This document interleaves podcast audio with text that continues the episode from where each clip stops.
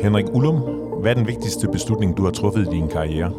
Den vigtigste beslutning, jeg har truffet i min karriere, det var, da jeg for tre kvart år siden sagde ja til at blive direktør her på Serum Instituttet.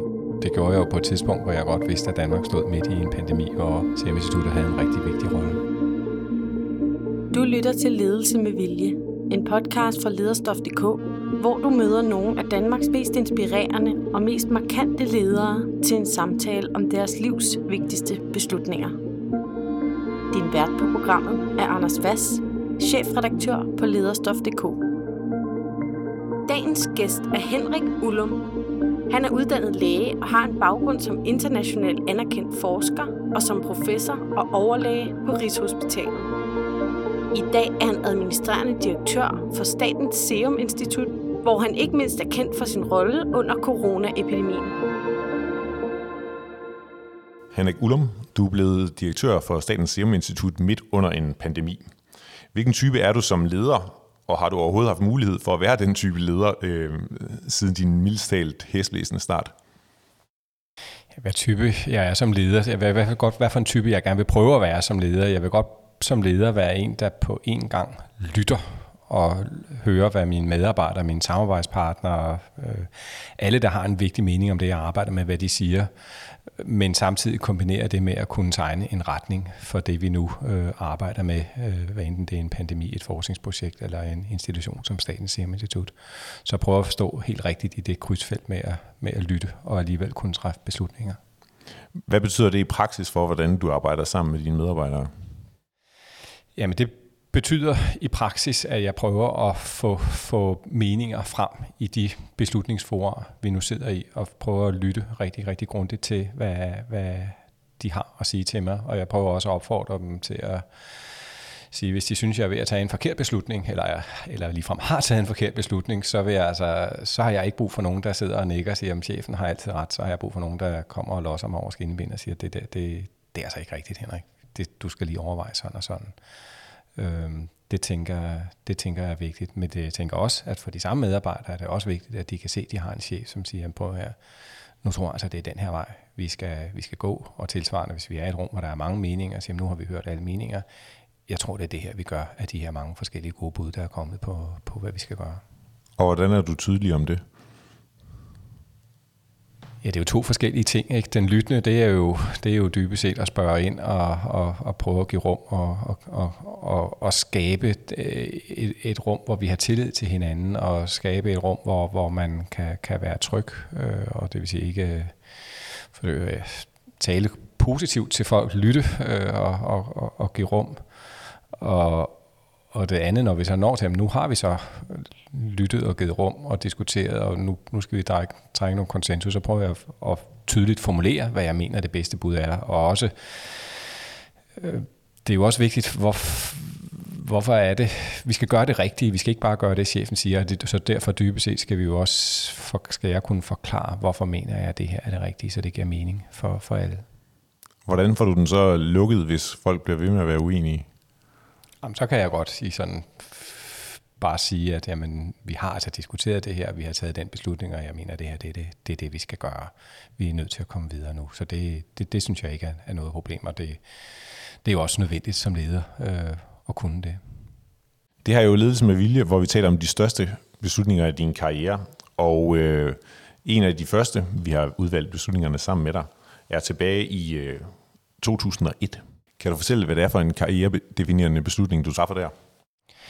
Jeg har jo valgt at blive læge, øh, og de fleste, der vælger at blive læge, gør det jo med en drøm om at gavne folks sundhed. Og hvis vi går tilbage til, til det tidspunkt, så stod vi med en kæmpestor øh, HIV-AIDS-epidemi, hvor vi øh, jo havde fået den fantastiske udvikling, at vi kunne se, at nu havde vi fået kombinationsbehandlingen, og vi kunne se, at de patienter, vi havde i Danmark og andre vestlige lande, dem kunne vi faktisk behandle og sørge for øh, overlevet. Samtidig stod vi med et, øh, en tredje verdensbefolkning, hvor især det afrikanske kontinent, der var jo 30 millioner mennesker, som ikke havde adgang til behandling. Og jeg synes simpelthen, at det var, det var helt, helt ubærligt. Det var jo ikke den eneste, der, der synes, men, men, men det, det fyldte rigtig, rigtig meget for mig, og det kombineret sig med den der lyst til at gøre noget for alvor øh, for sundheden. Så jeg besluttede at begynde at prøve at lave noget HIV-AIDS-forskning i Afrika.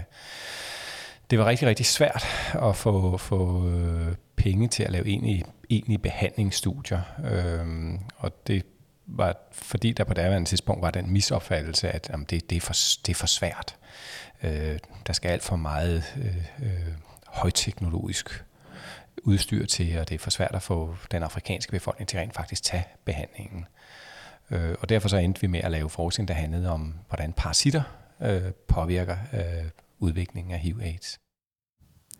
Og hvad lærte du af det? De fleste, der arbejder i Afrika og laver projekter i Afrika, øh, lærer jo en hel masse om, at det er faktisk ikke så let. Øh, der er rigtig, rigtig mange ting, der kan gå galt. Det, det, det, det er simpelthen udlevelsen af Murphys lov. Alt, hvad der kan gå galt, det går også galt. Øh, og hele det, og så alligevel få noget til at lykkes, når, når, når det er under svære vilkår med, med en infrastruktur, der ikke, der ikke er ret god, når det er med en helt anden samarbejdskultur, hvor man ikke kan forvente, at man hører, hvis, hvis, der bliver lavet, hvis der bliver lavet fejl, man ikke altid kan forvente at få alle sandhederne, som vi er vant til her øh, i Danmark, og få det til at spille. Der er virkelig også med arbejde i et korrupt system. Vi arbejdede i, i første omgang i Zimbabwe, hvor der var kæmpe problemer der under øh, Mugabes øh, styre.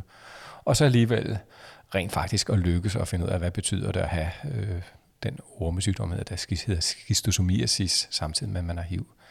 Øh, det, det synes jeg var en, en stor oplevelse og, og vigtigt.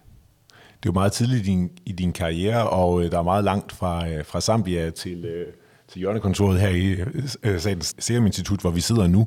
Er der nogle af de læringer, du har fra den gang, som du alligevel føler, du kan bruge i dag? Det første er i hvert fald, at nogle af de udfordringer, jeg på daværende tidspunkt har lyst til at arbejde med, som de udfordringer, vi arbejder med, med her på Statens Serum Institut, nemlig store øh, infektionssygdomme, øh, det er i hvert fald øh, den samme. Og en anden vigtig lære, det er jo så det der med, at når, når tingene ikke lykkes første gang, øh, så bliver vi ved med at prøve at afsøge nye muligheder. Øh, Øh, hele tiden, når, når ting går skævt, så få det, få det rettet op og få det til at fungere så godt som muligt nu under de vilkår, der så er. Og det tænker jeg, det er, det er noget, man kan bruge altid som, som leder. Det var øh, som, som en del af din Ph.D., og det var ligesom dit øh, personlige projekt og, og den brik, du kunne øh, komme med øh, for at hjælpe verden. I dag er du så øh, leder endda for øh, rigtig mange mennesker. Vidste du godt dengang, at du også ville noget andet end bare ligesom at passe dig selv? Ja, og, og det var faktisk ikke mit eget. Det var faktisk mit, et af mit, det første selvstændige projekt, jeg sådan satte op helt fra bunden selv som forskningsleder. Øh, egentlig som ganske ung læge øh, og, og vejledte nogle, nogle andre øh, læger og forskere i øh, projektet. Så det var sådan set et, mit første springen ud som leder. Det er klart, som, som phd studerende der leder man sit eget projekt, men her var det altså som, som den bagvedstående øh, øh, forskningsleder og det var sådan en relativt ung alder, så, så et eller andet sted vidste jeg godt det, eller jeg, det fandt jeg i hvert fald ud af, at jeg ville også godt øh, lave mit virke øh, gennem andre, og det er vel det, ledelse handler om. Du har jo haft øh, dels en, øh, en hvad hedder det, karriere, øh, hvor du har været overlæge og professor, og, og dels øh, noget, som har været meget mere øh, forskningsbaseret. Den del med, med forskningen tror jeg ikke er så kendt for de fleste af vores lyttere. Er der noget omkring ledelse i det felt, som adskiller sig fra der, hvor du for eksempel er overlæge og bestemmer over nogle andre læger, der skal i en vagtplan og alt det der? Jeg tror, der er nogle gennemgående ting ved at være, altså når man, er, når man forsker, så er man jo også, bliver man tit også forskningsleder. At det at være professor er man jo forskningsleder. Der har man en gruppe, der forsker sammen med en, som man ligesom skal, skal, skal forsøge at lede. Øhm, og der tror jeg ikke, forskningsledelse på den måde er så meget anderledes end ledelse af andre højteknologiske områder. Der har vi at gøre med folk, der er højt uddannet, som drives af, af visioner og af inspiration og, og af fremdriften i projekterne. Og det er rigtig, rigtig vigtigt, at man så sørger for at holde den begejstring og sørge for, at man holder den øh, fremdrift og, og team spirit. Øh, i, i, og, og der tror jeg ikke, der er den store forskel på, om man så netop arbejder med forskning, eller man, man netop arbejder med andet højteknologi.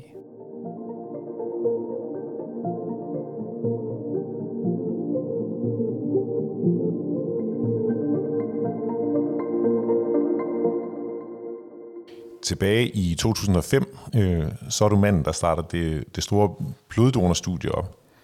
Kan du fortælle om det? Ja, det kan jeg godt. Jeg var endte med at komme til at arbejde i en blodbank og være chef for et, for et stort biologisk øh, laboratorium i en blodbank. Der I Danmark er der 300.000 øh, bloddonorer, øh, som jo kommer flere gange øh, om året, donerer blod. Øh, de er i blodbanken 20 minutter til en halv time. Og der fik jeg den tanke, at måske hvis vi spurgte bloddonorerne, om de ville have lyst til at bidrage, ikke kun med at hjælpe patienter, der lå i sengene i dag, men også hjælpe de patienter, der kommer i fremtiden, og måske hjælpe dem med at ikke blive patienter, simpelthen ved at skaffe viden, så de altså ikke kun donerer blod, men også donerer viden.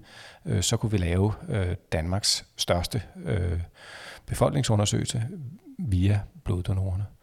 Øh, så det var sådan en, en idé, og i virkeligheden, da jeg talte med mine daværende kolleger, som, som var jo meget mere seniorer end mig, så jeg Henrik, det der, det har slet ikke gang på jord. Du får aldrig støtte til det. Bloddonorerne vil ikke være med. Øh, og bloddonorerne i Danmark, der er den deres, deres interesseorganisation, de hader forskning. Så det skal du, de der planer, dem skal du altså pakke langt væk. Men der er nok sådan lidt skruet sammen, at jeg ikke rigtig tager et nej for et nej. For, øh, så jeg tænker, okay, I, I siger, at bloddonorer ikke er med. Jeg tror, jeg prøver at spørge dem. Og så tog jeg simpelthen et møde med, med bloddonorerne i Danmark og prøvede at snakke med nogle bloddonorer. Og de synes, det var en super øh, god idé. Og så fik jeg nogle øh, yngre, lidt tossede øh, mennesker som mig selv, øh, der også troede på, på drømme. Øh, sige, skal vi ikke, skal vi ikke simpelthen, nu, nu laver vi en vision, vi vil simpelthen lave noget, der er kæmpestort, og det skal ikke, normalt når jeg laver forskningsprojekter, så er det måske med tre eller ved fem års perspektiv. Nu laver vi noget. Det her det skal simpelthen stå der, også når vi går på pension. Et kæmpe stort projekt, der er meget større, end vi er som enkeltpersoner. personer vi har ikke lige nu øh, nogen penge til det. Øh, vi har kun en idé, en drøm og et fælles samarbejde. Øh, og det lykkes. Og igen, der var det så et spørgsmål om at få sat det rigtige hold. Øh, men nu også med, med en stor vision. Altså vi, vi, vi starter med en vision. Det er visionen og samarbejdet, der, der, der bærer os. Øh, og hvis vi holder fast i det, så, så skal vi nok også løse nogle af de praktiske ting. Og i dag der er der flere hundrede tusind danske bloddonorer, der er med i det danske bloddonorstudie. Øh, der er rigtig, rigtig mange unge forskere, der baserer deres øh, phd phd projekter, deres postdoc-projekter og hele deres videnskabelige fremtid på, på, på den her platform. Og rigtig mange vigtige svar øh, på, på, på videnskabelige spørgsmål, der bliver besvaret via den store hjælp, som bloddonorerne har givet os. Kan du prøve at være endnu mere konkret på, hvordan du bærer øh, projektet igennem fra idé til at sætte holdet, til at finde støtten, til at sørge for, at det er det rigtige, der bliver øh, forsket i, for at sætte rammerne for, hvem der må være med, og hvem der ikke må være med? Da vi skulle lave det danske bloddonorstudie, der tænkte vi, at det var i hvert fald vigtigt, at det var, at det var landsdækkende, så jeg tog fat i blodbankskolleger fra blodbanker øh, rundt om øh, i landet, øh, og så startede vi med at simpelthen sammenskrive en, et visionspapir og sige, det er det her, øh, vi vil. Øhm, og så, på trods af, at vi egentlig ikke havde penge til at gøre det her, så søgte vi etisk øh, komité, så vi dem kunne se, at det her, øh, det her det kan nu lade sig gøre. Vi har, vi har nu øh, Øh, spurgt, vi har lov til at gøre det, øh, og så begyndte vi stille og roligt at søge penge, midler til at gøre det. Øh, og lige så snart vi havde en lille smule midler, så søsatte vi projektet, øh, også selvom at øh, der var et kæmpe misforhold mellem penge, vi havde fået, og de kæmpe ambitioner, vi havde. Men bare det, at vi havde fået nogle penge, og vi kunne starte projektet, øh, det gjorde så, at vi så kunne gå videre til nye fonde, og gå videre til ledelser af, af hele sundhedssystemet og sige på, at vi er altså i gang med det her, det er en rigtig god idé, og jeg kan se, at vi kan godt få det til at øh, spille. Du siger hele tiden vi. Øh, det er dig, der har fået ideen, og, og du er jo et, et, et dig. Hvordan ser du forholdet mellem det vi, at I er en gruppe, og dig, der som, som leder øh, styrer det?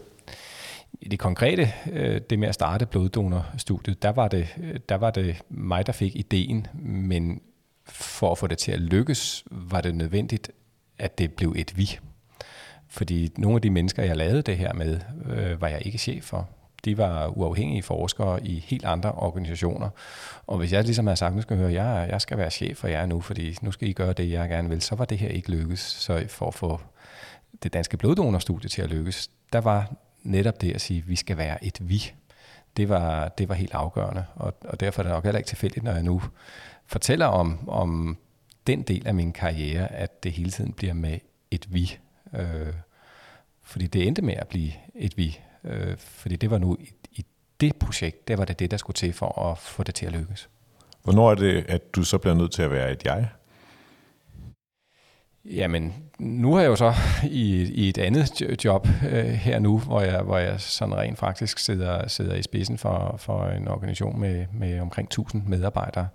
Og der er det klart, der er jo nogle af de beslutninger, hvor, hvor jeg så må sige, okay, nu det er sådan set mig, der har det øverste ansvar for, at vi går, går den rigtige vej. Øh, og der bliver så gange, hvor, hvor, hvor jeg kan blive tvunget til at sige, jeg synes. Men mit foretrukne samarbejdsform, det er altså, hvis vi kan skabe det her vi, at vi beslutter øh, i fællesskab sådan og sådan. Øh, jo færre gange jeg be- behøver at trække øh, chefkort og sige, det er altså mig, der bestemmer, hvad vi gør her, øh, jo bedre. Ja, der, der er jeg sådan meget en, øh, jeg tror, at selve hold, hold spirit øh, er, er vigtigt.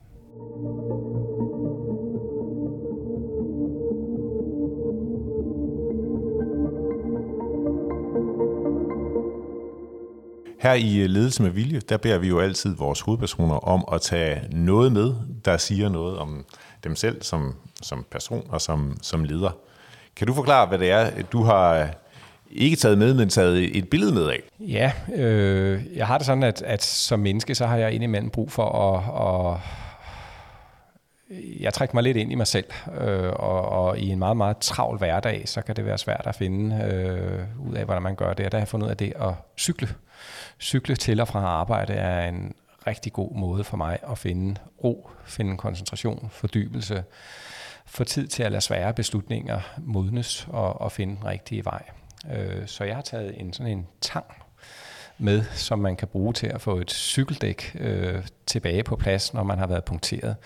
Og det er altså, fordi jeg cykler fra, fra Hillerød til København ret mange gange om ugen, og, og når man gør det, så sker det jo indimellem, at man punkterer og har brug for at kunne komme hurtigt videre. Hillerød til København, det er sådan nogenlunde 40 km den ene vej og 40 km den anden vej. Hvor lang tid tager det der?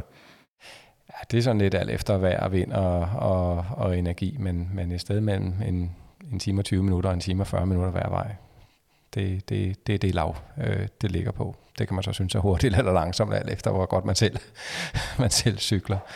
Øh, og der, det kan man sige, det er det ikke meget tid at bruge på, på at bare sidde på en cykel. Øh, det gode for mig er så, at, at netop rigtig mange af de beslutninger, jeg skal have taget, og især de sværeste beslutninger, og nogle af de ting, jeg synes, jeg skal have tænkt igennem, det gør jeg rigtig godt, mens jeg sidder der. Og det er jo det samme, om jeg løber en tur eller går en tur, eller, men det at bruge min krop og bevæge mig og være i naturen udenfor, det er simpelthen en måde, hvor jeg på en god måde kan komme til bunds i de ting, jeg synes, jeg skal overveje. Du nævner selv, øh, og det siger sig selv, at du har haft ekstremt travlt her. Øh, så smider vi øh, øh tre timers øh, cykeltur øh, oveni øh, om dagen, øh, og du har en øh, familie med, øh, med, med fire børn. Hvordan får du overhovedet dit liv til at hænge sammen? Ej, det har, jeg har øh, skåret mit liv meget til, øh, og, det vil sige, at, at øh, jeg ligesom meget mm, måtte tilpasse, hvad er rigtig, rigtig vigtigt øh, for mig. Heldigvis er mine fire børn alle sammen nu store voksne, øh, og, og det er klart, at jeg har prioriteret at være sammen med dem, så har jeg prioriteret at være sammen med nogle meget få venner. Øh, og det har jo sådan set også passet meget godt med hele coronasituationen, hvor vi jo har skulle se øh, øh, få mennesker. Boblen er kommet af sig selv. Boblen har, har lidt kommet af, af sig selv, så det har været let for mig at leve op til hele boble-tingene. Øh, og så alt andet, der ikke er, har været vigtigt, øh, har jeg i en periode skåret væk. Øh, ganske simpelt. Jeg, jeg har levet måske et liv, hvor jeg har stået op, øh, cyklet på arbejde, arbejdet, øh, cyklet hjem, øh, arbejdet lidt mere, talt med nogle ganske få mennesker, gået i seng, og så forfra igen. Og ikke skille så meget til, hvad, hvad jeg måske indimellem også kunne synes var, var bare sjovt at lave. Er det noget, man, der karakteriserer dig igennem hele din karriere, eller har det været særligt her? Jeg nok lidt karakteriserer mig til jeg er nok sådan lidt en arbejdsnarkoman, så, så det tror jeg, der er, dem, der er tæt på mig, vil sige, det er sådan, sådan har du da lidt altid været, men, men det, det er nok blevet trukket lidt til, til ekstremer uh, her de sidste ni måneder. Og hvor længe kan man blive ved med det? Altså jeg vil sige, jeg har det godt, øh, og det, det handler om, hvis man ikke ligger søvnløs om natten, og man, man synes det, man er, jeg synes det, jeg arbejder med, det er svært, men det er også ekstremt spændende. Det er øh, øh, ekstremt let at lade sig motivere til det. Så det er ikke sådan, at jeg føler, at jeg er ved at øh, øh, løbe træt. Øh, så, men, men det er klart, i, i længden øh, være rart at have lidt mere tid også til nogle andre ting. Øh, også simpelthen få indtryk fra, fra andre dele af verden, for lade sig inspirere af det.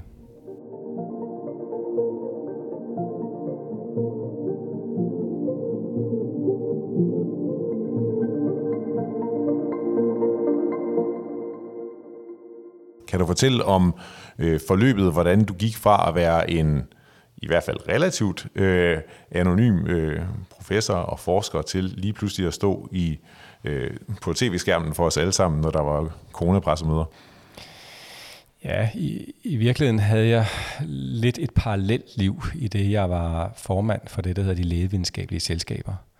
Og de lægevidenskabelige selskaber, det er paraplyen af videnskabelige selskaber. Så på den måde var jeg den officielle talsperson for øh, 120 videnskabelige selskaber og i alt 25.000 lægevidenskabelige forskere. Og det havde jeg været i fem år, og på den måde øh, blandet mig i sundhedspolitiske øh, debatter. Ikke på, på øh, hvad skal man sige, almindelige medier, men i specialmedier, i videnskabelige diskussioner. Øhm, og det havde jo selv over for mig selv gjort tydeligt, at jeg interesserer mig bredt for sundhedspolitik. Det har også gjort mig tydeligt over for mig selv, at jeg interesserer mig faktisk også for ledelsen af vores sundhedsvæsen. Hvordan er det, vi bedst muligt leder et sundhedsvæsen? Og der kommer der jo så et tidspunkt, hvor man siger, nu har jeg stået på en ølkasse og, og, og sagt meget højt til alle mulige, hvad de skal gøre, øh, og nu skal vi gå i den retning, nu skal vi gå i den retning. Det er jo det, man kan i en interesseorganisation. Det er helt gratis.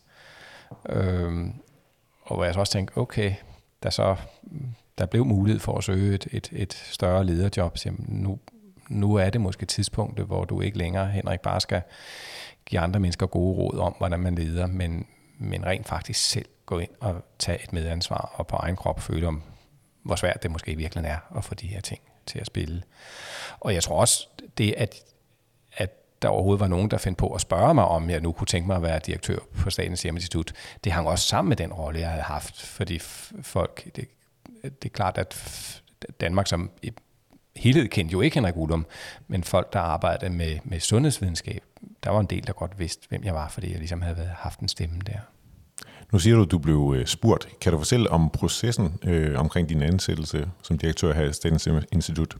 Ja, det kan jeg godt. Jeg, jeg var sad faktisk op i, i Sverige med en, på en kanotur med en gruppe gode venner, øh, og, og pludselig tikkede der en, en, øh, en sms ind fra et rekrutteringsbyrå, øh, at man ledte efter en, en øh, direktør for Statens Institut og rigtig gerne kunne tænke sig at snakke med mig. Øhm, og jeg vidste jo godt, at, at der var brug for en, en, øh, en direktør på Statens Institut, og jeg havde da også sådan måske tænkt lidt over, kunne det være noget for mig, men, men, men det, er også, det var et meget stort spring øh, fra at være overlæge og leder af en, en relativt begrænset forskningsgruppe til at lige pludselig springe ind som leder af en stor arbejdsplads og øh, samtidig midt i en, øh, i en, øh, i en pandemi. Og der var det da vigtigt for mig, at der lige kom det der eksterne skub fra dem, der rent faktisk skulle bruge direktøren for Statens Institut, sagde, at vi har sådan set tænkt, at det kunne måske være dig. Og det var så med til at sige, okay, men hvis I tænker det, og jeg måske tænker, at der kunne være et godt match i hvert fald med det, man arbejder fagligt med på Serum Instituttet, så lad os øh, prøve at give det en chance. Hvad var din største betænkning ved det? Ja, min største betænkning er, det jo, at det er jo en ordentlig mundfuld. Ikke? Øh, det, det, er, det, det er en relativt stor arbejdsplads. Det har også været en arbejdsplads, der har været igennem en, en turbulent tid. Altså det, var jo, det har været et turbulent øh, lederskifte. Det var jo, min, min forgænger gik jo ikke på pension, men, men tog sin afsked som en del af en, af en, van, en vanskelig sag. Øh, der har også nogle øh, områder på Semisuddet, hvor der er strategiske øh, udfordringer. Øh, og sidst men ikke mindst, så, så, så sagde jeg jo ja til det midt i en pandemi. Der, og, og der der kom så også en, en yderligere overraskelse, for der var min første tanke var sådan set, at, at Kåre Mølbak stod jo som den faglige direktør. Øh, og det synes jeg, Kåre klarede rigtig, rigtig godt. Så min, min, min tanke var sådan set, at, at øh, Kåre skulle fortsætte sin rolle, og så kunne jeg gå ind og være øh, lederen bagved, der forsøgte at tage mig af de mere sådan strategiske organisatoriske ting. Øh, men der nåede jeg jo dårligt at sætte foden indenfor her, før jeg havde et møde med Kåre, hvor han så sagde, Henrik, jeg, jeg har altså lidt en dårlig nyhed til dig. Øh, jeg går snart på pension. Øh, og så blev jeg så klar over, at så, så kunne jeg ikke ligesom sige, Kåre, du, du, du håndterer bare coronaen, at, at det var jeg så også nødt til at være, tage mit medansvar for det er en meget kompleks situation, du kommer ind i. Hvis vi skal tage den øh, fra den ende til den anden, øh, som du selv nævner, øh, så kommer du ind, fordi den tidligere administrerende direktør øh, er blevet, øh, han ender med at blive fyret øh, på grund af en, øh, en sag, øh, hvor, øh, hvor man kan sige, at øh, mange af, af forskerne her øh, har været meget uenige i øh, den måde, den er blevet behandlet på, og kritiseret kammeradvokaten, der har undersøgt den. Øh, så en masse uro internt. Hvordan har du grebet det an? Jeg tror, vi skal starte med at lige sige, at, at min forgænger endte jo med at tage sin afsked, men det var selvfølgelig på baggrund af en svær sag, hvor der var anbefalet en fyring, men han endte faktisk med at tage sin afsked. Øhm, det første og det vigtigste, det er jo, at for, for de forskere, som, som har, har arbejdet nært sammen med den tidligere direktør, der tror jeg, det var vigtigt at få en ny direktør, som rent faktisk også brænder for noget af den forskning, de øh, arbejder med. Øh, og, og det var en meget, meget let ting at løse for mig, fordi øh, mange af de forskere, der er herude, de arbejder med nogle af de samme ting, som jeg har arbejdet med i hele min karriere. Det, jeg arbejder med det på Rigshospitalet, de arbejder med det på Serum Instituttet, men jeg kunne jo øh, gå ind og fuldstændig ærligt og med strålende øjne sige, jeg synes, det forskning, I laver herude, det er super sejt, det er super fedt, og jeg vil rigtig, rigtig gerne bruge de næste år af mit liv til at gøre det øh, til en succes.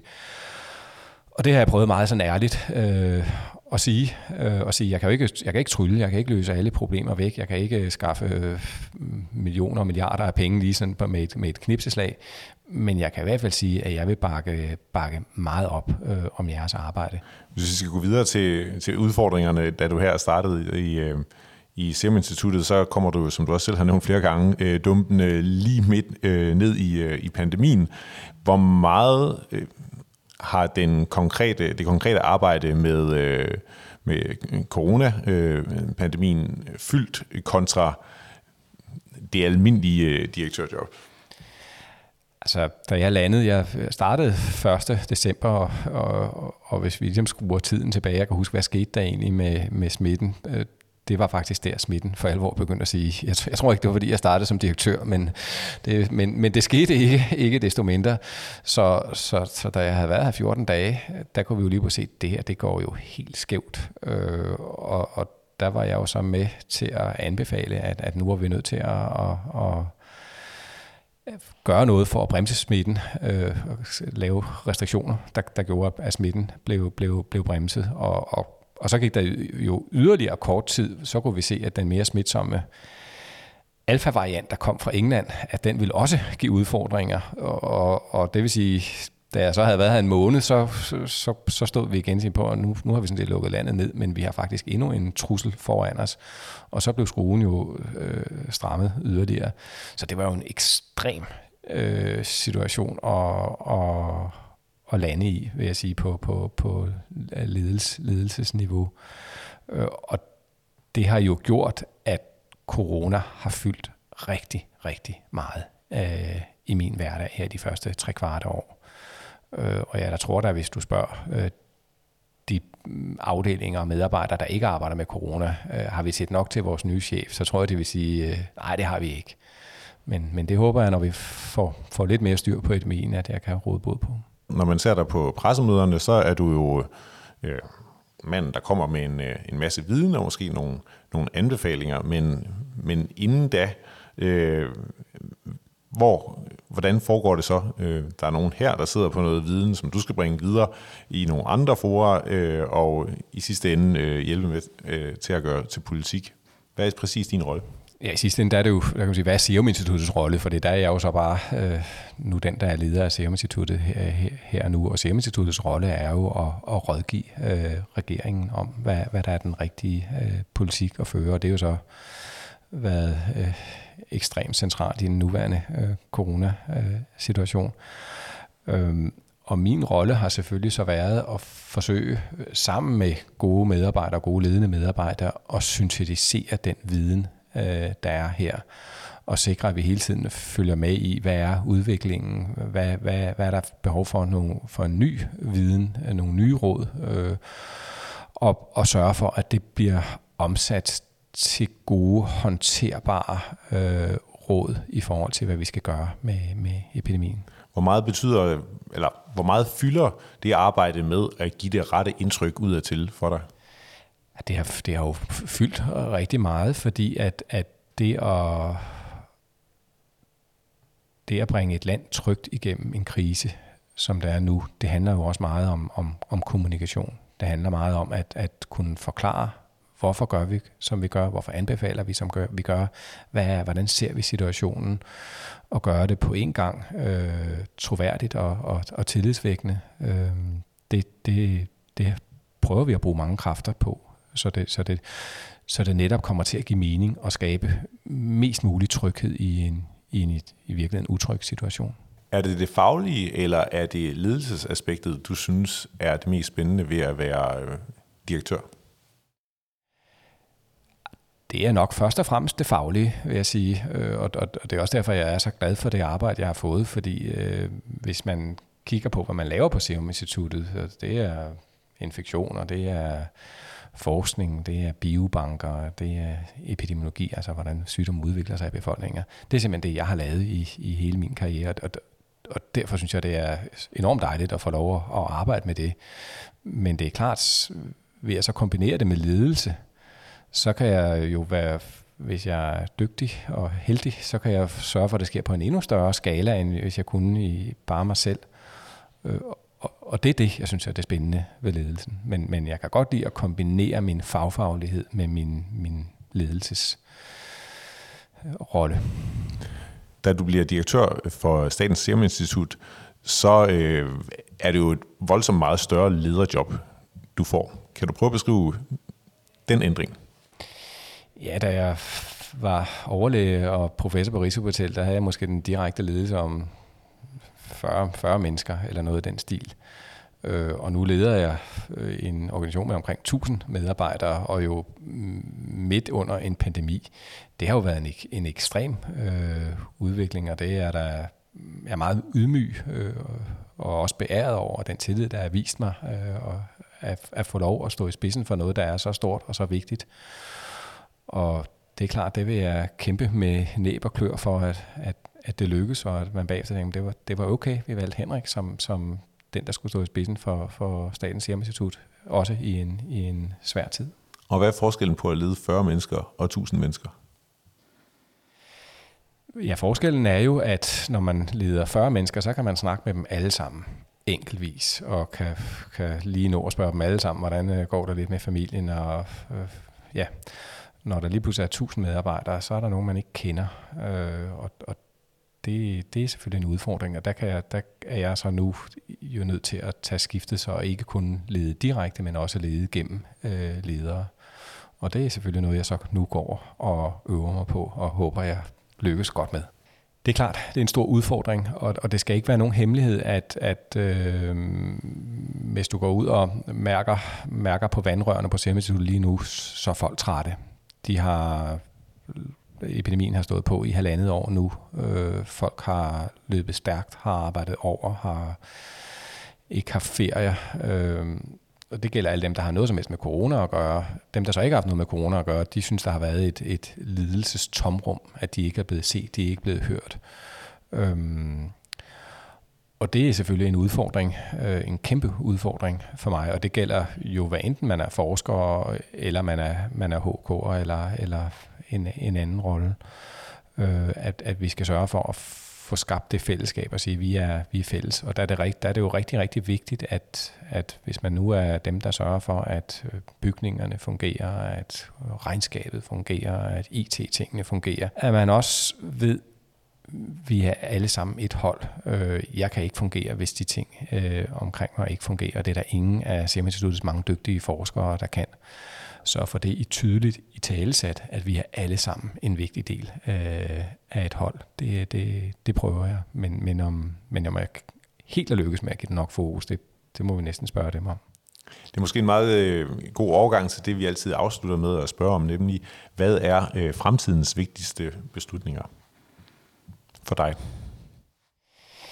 Ja, det kommer tiden jo til at vise. Altså lige her nu, der bliver det første jo, det bliver jo at få, få, få os godt ud af coronaepidemien som samfund samlet set. Øhm, og det næste bliver jo så at bidrage til, at, Danmark øh, øh, står med et godt pandemiberedskab i fremtiden og sikre, at, at Serum Instituttet bidrager godt og konstruktivt ind til sådan et øh, pandemiberedskab. Hvad med dig personligt? Umiddelbart, der tænker jeg, at jeg har det job, jeg skal ind i, og jeg skal simpelthen bare lykkes med at få, få Serum Instituttets øh, øh, planer, drømme, ambitioner øh, til at lykkes, og, og, og så er jeg glad og tilfreds. Tak for det, og tak fordi du vil være med i Ledelse med Vilje. Tak, for at jeg måtte komme med. Du har lyttet til Ledelse med Vilje, en podcast fra lederstof.dk. Du kan abonnere på podcasten i din foretrukne podcast-app og vi bliver glade, hvis du også giver os en anmeldelse og nogle stjerner med på vejen. Alle de topchefer, vi taler med i Ledelse med Vilje, deler deres bedste råd om ledelse inde på lederstof.dk. Så gå ind på sitet og få inspiration til, hvordan du selv bliver en bedre leder. Bag lederstof.dk står lederne, Danmarks største interessefællesskab for ledere.